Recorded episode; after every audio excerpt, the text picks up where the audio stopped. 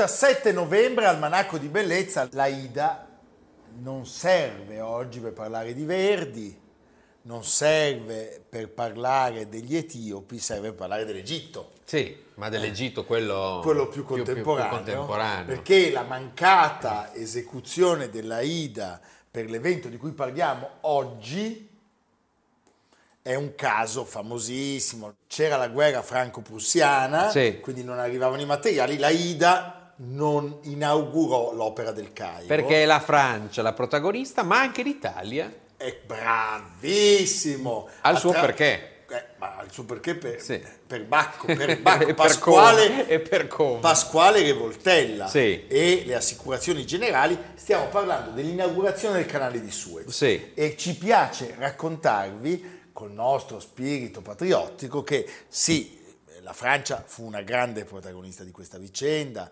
eh, delle SEPS, è stato il grande imprenditore dietro questa vicenda, sì. eh, anche perché era molto amico del Khedive. Era parente di Eugenia. Era parente di Eugenia? Sì, Eugenia de Montio. La, la moglie la, di Napoleone III. Eugenie, la, la, doveva essere una... L'imperatrice, doveva sì, essere una, una bigotta. Una è lei che lancia Lourdes, sai? Sì. Ah.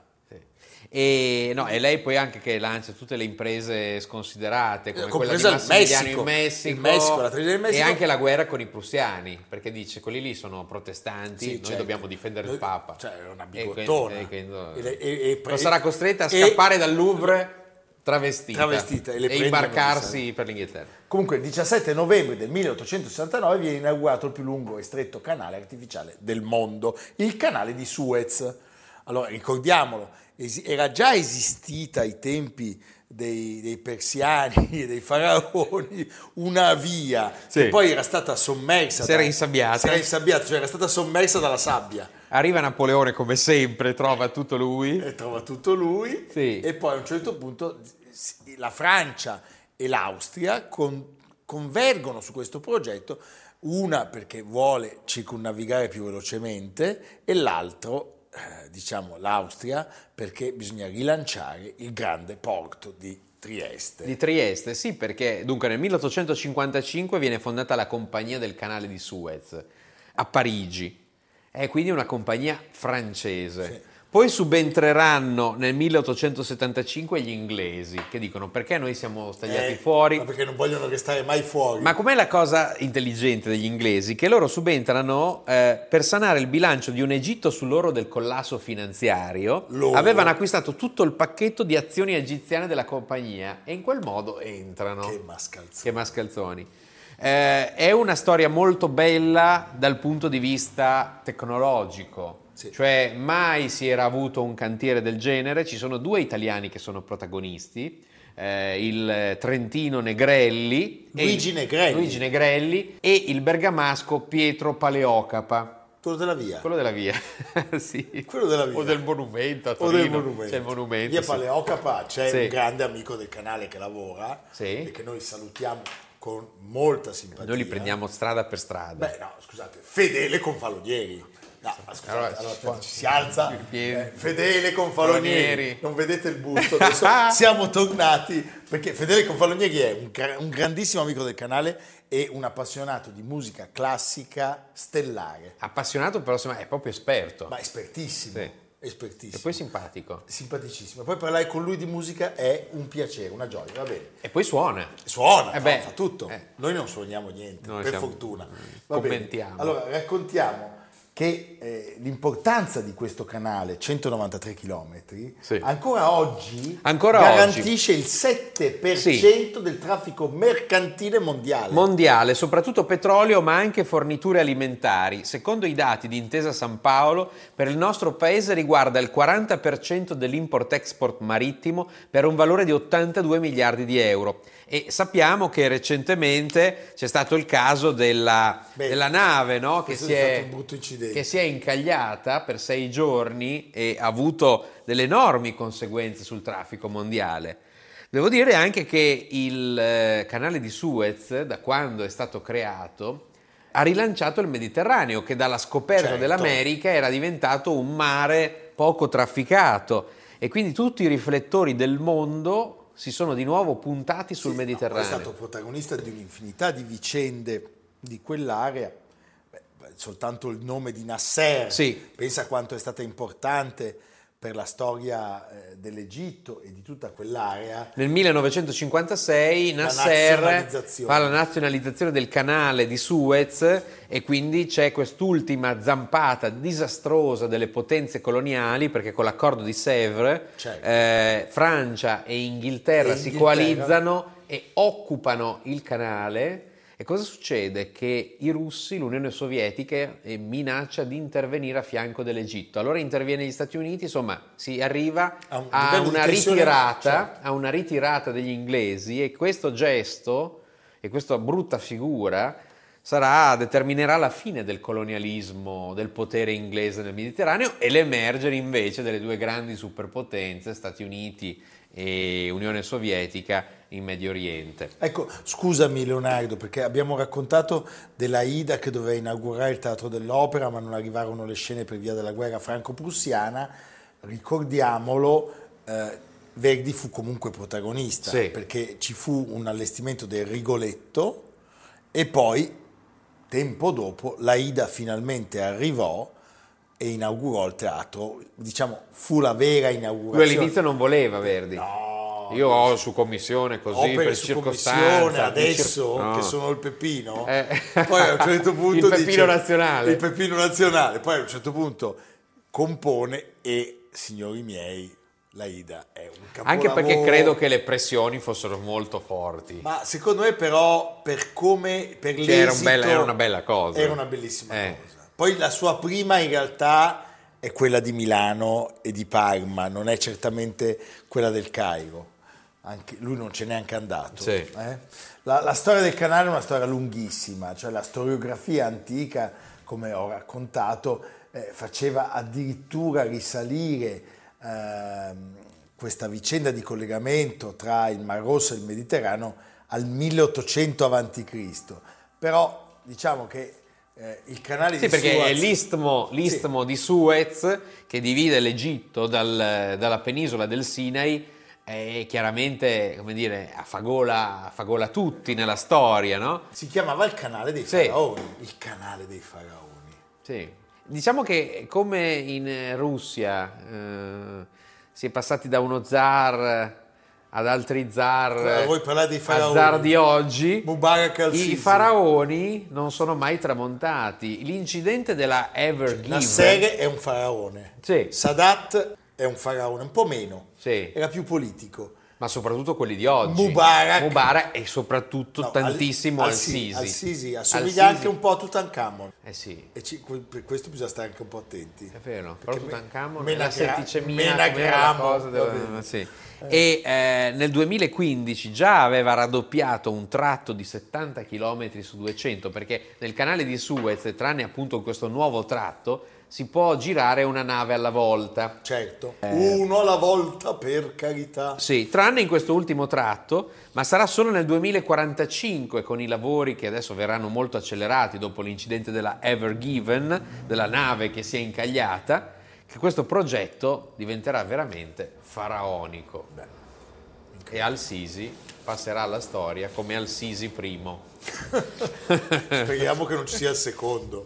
Un contributo. Mentre la questione del canale di Suez è un argomento che occupa quotidianamente la stampa internazionale, può essere interessante dare uno sguardo con l'occhio dell'obiettivo a questa importantissima via d'acqua, incominciando dalla sua porta sul Mediterraneo, Porto Said, pittoresca città dove si hanno i primi contatti col mondo orientale e che deve il suo sviluppo e la sua prosperità precisamente al canale, il merito della cui ideazione spetta all'italiano Luigi Negrelli, che fu il vero autore del progetto esecutivo del canale diretto senza conche. Tutti gli italiani, e non solo gli italiani, sanno ormai come altri riuscì a farsi attribuire dalla letteratura internazionale il merito della più grande opera di ingegneria del secolo scorso e come la gestione del canale sia illegalmente finita nelle mani di una compagnia privata, tutt'altro che universale, quale avrebbe dovuto essere secondo i firmani fondazionali. Compagnia celebre in tutto il mondo per i guadagni favolosi che trae da esose tariffe. Senti, Leonardo, all'inaugurazione c'era anche Ceco Beppe. Tutti c'erano. C'era Ceco Beh, Beppe, c'era il nuovo presidente delle generali, Beh, Giuseppe De cioè, Morpurgo. beh, ma era come l'Expo di oggi, cioè era un evento a cui non potevi mancare. C'erano anche Arturo Arton No. e il principe Giovannelli. No. No, questi non c'erano, No, non scusate. c'era. Però vabbè, per fortuna direi io. Andiamo avanti. Chi è che c'era? No, c'era una generazione di ingegneri che si, era crea- che si era formata. Pensa che anche il bisnonno di Paolo Mieli, ebreo livornese, era arrivato in questa, in questa operazione. Ricordiamo che la colonia di Alessandria d'Egitto, che era una comunità di, di- di italiani numerosa, si ingrossa in quegli anni a dismisura.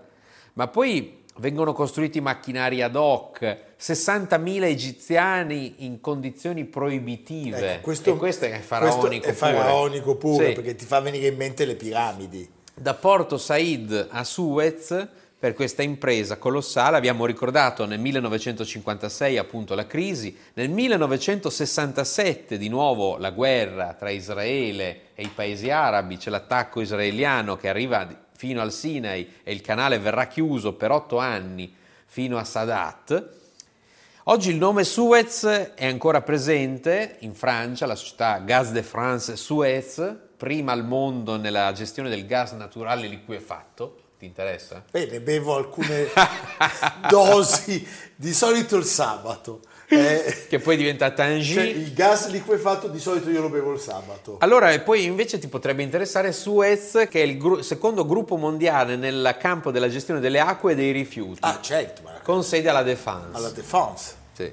Quindi Cioè, insomma, Suez da- dappertutto. in Francia, sai, sono appassionati, sono affa- affezionati a questo passato di grandeur eh, che, che- purtroppo che per è un fortuna passato. è un passato. Per, purtroppo per loro. Noi la grandeur non l'abbiamo mai avuta, no, l'abbiamo Dai, avuta molto. è rinasci- no, è il rinascimento, dove lo metti? Posso mettere anche le repubbliche marinarie? Sì. Eh, va bene. Senti Leonardo, allora abbiamo iniziato con la IDA, abbiamo visto l'Istituto Luce, come non finire la nostra puntata con un omaggio dovuto in questo anno, che è appunto l'anno dell'anniversario dei 190 anni della fondazione delle assicurazioni generali, con un breve contributo, una sorta di anteprima di questo lavoro certosino nato dall'archivio del gruppo assicurativo triestino, che è un orgoglio della nazione e che va trattato con rispetto, Io penso solo alle sedi meravigliose. appunto, cioè adesso che quello lì che fa gli occhiali e il palazzinario romano si siano messi in testa di scalare le generali, ma è una roba insopportabile. Ma diciamo, generali, le grattacieli generali alle sono le generali e le vanno, procuratie. vanno rispettate, Sì. lasciatele in pace. E Leon, e Leon lascialo E dormire. Lascialo dormire nella storia delle assicurazioni generali di Trieste. Il canale di Suez è un passaggio fondamentale. Un breve contributo. E l'abbiamo fatto noi. eh. Fra i primi a cogliere l'opportunità dell'impresa è il direttore delle generali, Pasquale Revoltella. Partecipando a questa avventura, Generali afferma un principio cardine della sua storia, la visione cosmopolita, la spinta verso le nuove culture. Veneziano di nascita ma triestino da sempre, Revoltella si accorda con l'imprenditore francese Ferdinand de Lesseps perché Trieste sia della partita e tratta con l'arciduca Massimiliano d'Asburgo per ottenere l'appoggio della corona. Persino chi considera la questione del canale con scetticismo non potrà negare che sarebbe assai arrischiato di rimanere indifferenti e neghittosi.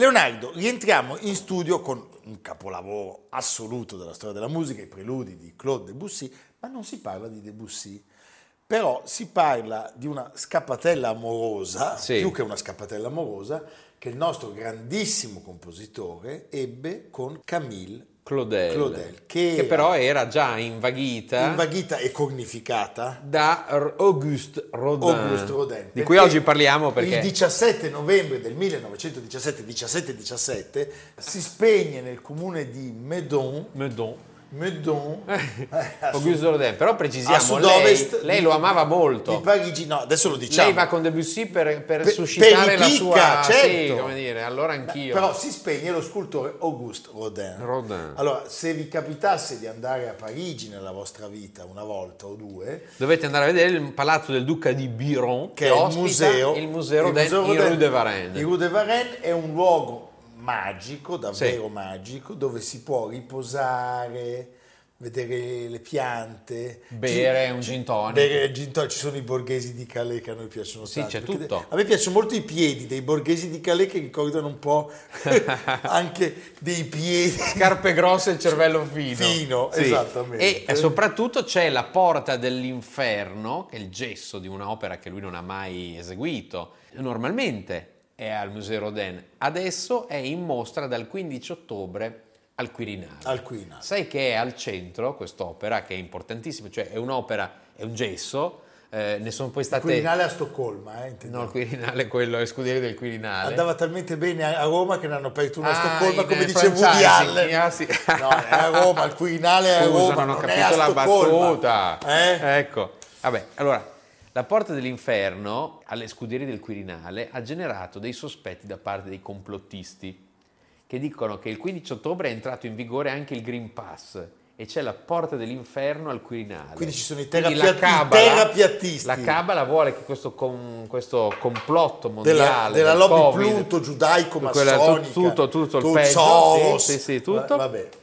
Invece no, noi parliamo di Rodin che è considerato giustamente il padre della scultura moderna e un grande diciamo- rinnovatore. Ma certo. Un grande rinnovatore, un, eh, un uomo incompreso per tanta parte della sua vita, eh, un uomo combattuto per un'altra lunga parte della sua vita, sostanzialmente è solo all'ultimo che il mondo veramente si, accorge di lui. Diventerà E poi un mito un in mito brevissimo tempo. Assoluto. Sì. E la cosa fantastica è che lui fa tutto questo molto naturalmente. Sì. Cioè, nemmeno lui voleva rompere. non è che ci rimane poi così No, male. non ci rimane male. Lui fa le sue cose Sì. e dice forse a un certo punto si accorgeranno Io vado avanti si per la mia accorgeranno di me. Beh, ce ne siamo accorti, perché la, su- la sua carriera ha un avvio faticosissimo, Cioè c'è un, un apprendistato infinito in Rodin. È anche un vedi, insegnamento, non arrendetevi se qualcuno vi ma dice... forse anche perché il successo richiede... Non tutti sono Rodin però, quindi se... arrendetevi se state facendo qualcosa No, che... che non ne vale la pena. sì, non,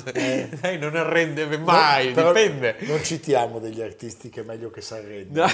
no, siamo buoni. Però il suo apprendistato come artigiano e decoratore, che soprattutto faceva questa scelta non perché volesse, ma perché aveva delle necessità economiche, è lunghissimo. Poi, come giustamente ci ha Respinto raccontato... all'esame di ammissione all'École des Beaux-Arts, rifiutato al Salon, cioè la serie... Refusé. Refusé. E, e poi in Italia questo incontro folgorazione con un altro che sconvolge l'arte del suo tempo che è Michelangelo. Perché se tu vedi il pensatore, il pensatore è figlio diretto delle sculture di Michelangelo alla. Sacrestia Nuova Eh, del Mosè. del Mosè, della- delle, delle sculture della Sacrestia Nuova, cioè è un corpo che parla. Lo- noi lo chiamiamo il pensatore, sì, va bene il titolo, ma in realtà ognuno ci vede ciò che Ma vuole. certo. È il corpo umano in tutta la sua bellezza. Ma certo, Eh, ma certo. Beh, abbiamo un contributo straordinario.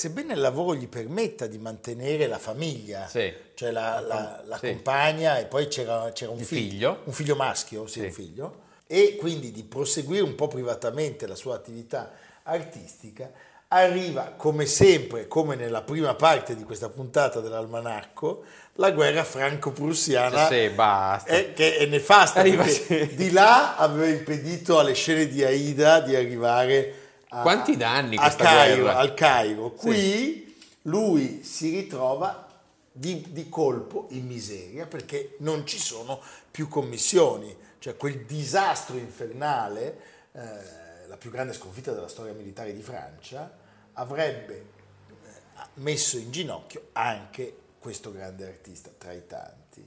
E quindi che cosa succede? Lui va, In Belgio, che è un classico, quando non riesci in Francia vai in va in Belgio. Belgio. Di solito è il contrario. Che il belga arriva in Francia. Cioè fa Simenon e. Brel vengono di Sì, qua. ma Però il- c'è anche un Rodin che va di là. C'è anche un Frontline che va di là. Poi l'anno, l'anno clamoroso per lui è il 1878 perché presenta una scultura che è talmente straordinaria nel suo realismo, non piace a tutti, ma è qualcosa che non si era mai visto. E come sempre eh, nell'arte, questo soprattutto nell'arte del passato, questo valeva molto, viene addirittura accusato di aver fatto un calco dal vero. Come hai fatto a essere così Ah, eh sì, è realistico? così realista. L'età del bronzo. L'età del bronzo. È uno, è uno- è uno sconvolgimento. È uno sconvolgimento. Due Noi- anni dopo... Noi ne abbiamo una copia qui a Classica. Sì, in formato da tavolo. Da tavolo. E, tra l'altro anche in un materiale povero. In eh. sughero. No, in plutonio. Infatti siamo tutti irradiati. Va bene. Facciamo la È pipì- piena di ammaccature. Facciamo la pipì blu da due settimane. Dai. Quando ce l'hanno regalata. Ma siamo tranquilli. Va bene. In plutonio, è Sì. bellissima. Ecco, Senti, Leonardo. due anni dopo la grande commissione, che è l'opera somma della sua vita, tutto discende da quella, è l'opera però che non completa, che è la porta per il nuovo Musée des Arts Décoratifs, è la porta dell'inferno, appunto quella che oggi potete ammirare in gesso, il modello per la fusione, alle scuderie del Quirinale. Il soggetto dantesco, dal modello in gesso vennero poi Dopo la morte, molti anni dopo, tratti otto multipli, uno lo si vede all'entrata della Kunsthaus di Zurigo ad esempio, e, e tutte le sculture che lui realizza dopo sono parti di questo complessissimo meccanismo, tra cui il pensatore. Il pensatore. Il pensatore che è del 1880, dello stesso anno, e che avrà poi una fusione, la prima fusione nel 1902. Ne vengono tratti ben 20, 20 esemplari. Nel 1902 siamo già in un momento in cui lui è un'enorme celebrità, tant'è che il pensatore verrà esposto al Pantheon, o al Pantheon, come si dice. Per dire come cambia no? la, la, fortuna di un uomo. Eh, Quello che venne respinto all'École des Beaux-Arts viene esposto al Pantheon. Pensa che lui poi, dopo, la, dopo il Belgio, tra l'altro, torna in, eh, in, Francia e forse anche per il fatto di essere stato in Belgio, che è un'onta... Sì, sciacquare i panni eh, nella no, bosa. Una macchia indelebile sì. nella carriera di un artista, per un francese perlomeno, vede rifiutate una serie di sue proposte per i monumenti pubblici di, di Derot, di Rousseau, di Carnot, e, però continua a lavorare. Lui nella sua vita... È un, uomo gran, è un uomo grandemente tenace. Sì, nella sua vita ritrae i grandi, da Baudelaire a Mahler, a Victor Hugo, e verrà sostenuto da una certa critica, che è la critica d'avanguardia. Certo. Perché comunque è un artista che mette in evidenza le forme, la concretezza, il fisico umano, ehm, cioè si dimentica con lui tutta la bellezza di prima, la bellezza classica, idealizzata,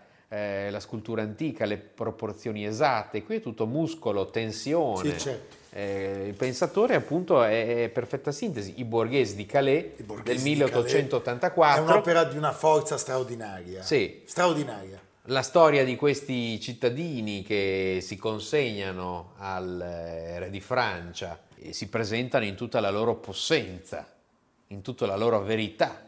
Non sono belli, sono fisici, sono, sono le manone, i piedoni, I come piedone, hai detto tu. manone, no? i piedoni. E... Poi lasciami dire, è uno straordinario cantore e rappresentante della grande cultura francese dell'Ottocento, cioè lui avrà poi l'onore di scolpire il mondo di Victor Hugo, di Balzac.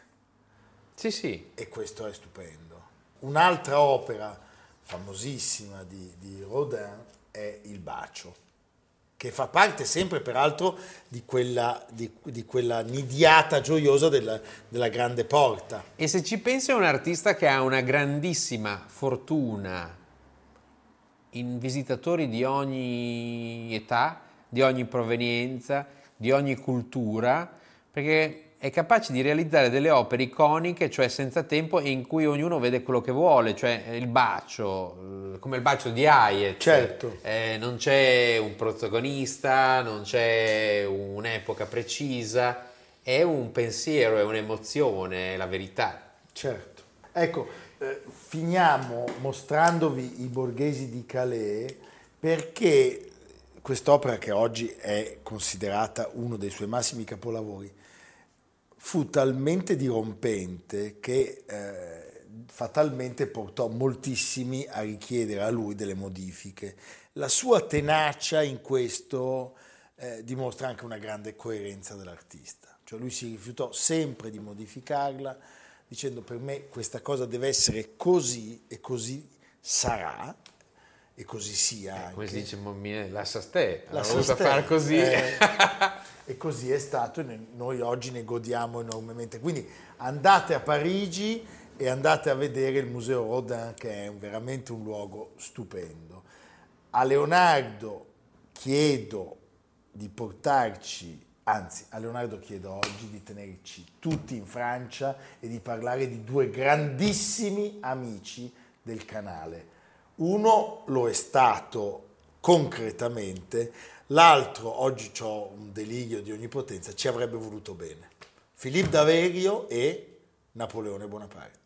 Ah, ecco, perché dicevo che Napoleone, l'almanacco No, Napoleone ci avrebbe voluto molto... Sì, sì, se ci, ci, avrebbe sì, mandato... Ci avrebbe intanto ci avrebbe dato mandato, la Legion d'honneur. Sì, di sicuro. Ci avrebbe Sì. fatto impiccare, secondo me, dopo dieci minuti. Ma questa è un'altra storia. Perché? Perché è uscito e viene presentato proprio domani a Brera alle ore 11, perché ricordiamo c'è a Milano Book City, quindi mille occasioni di presentazione di libri, partecipate. Domattina alle 11 a Brera, eh, il direttore di Brera James Bradburn, Carlo Orsi, Marco Carminati, Pierluigi Panza, Elena Daverio presentano questo libro di Filippo Guarda la- la- l'eleganza. Guarda l'eleganza, L'eleganza. eh. Eleganza di zebra, Di zebra. direbbe Paolo Conte. Sì.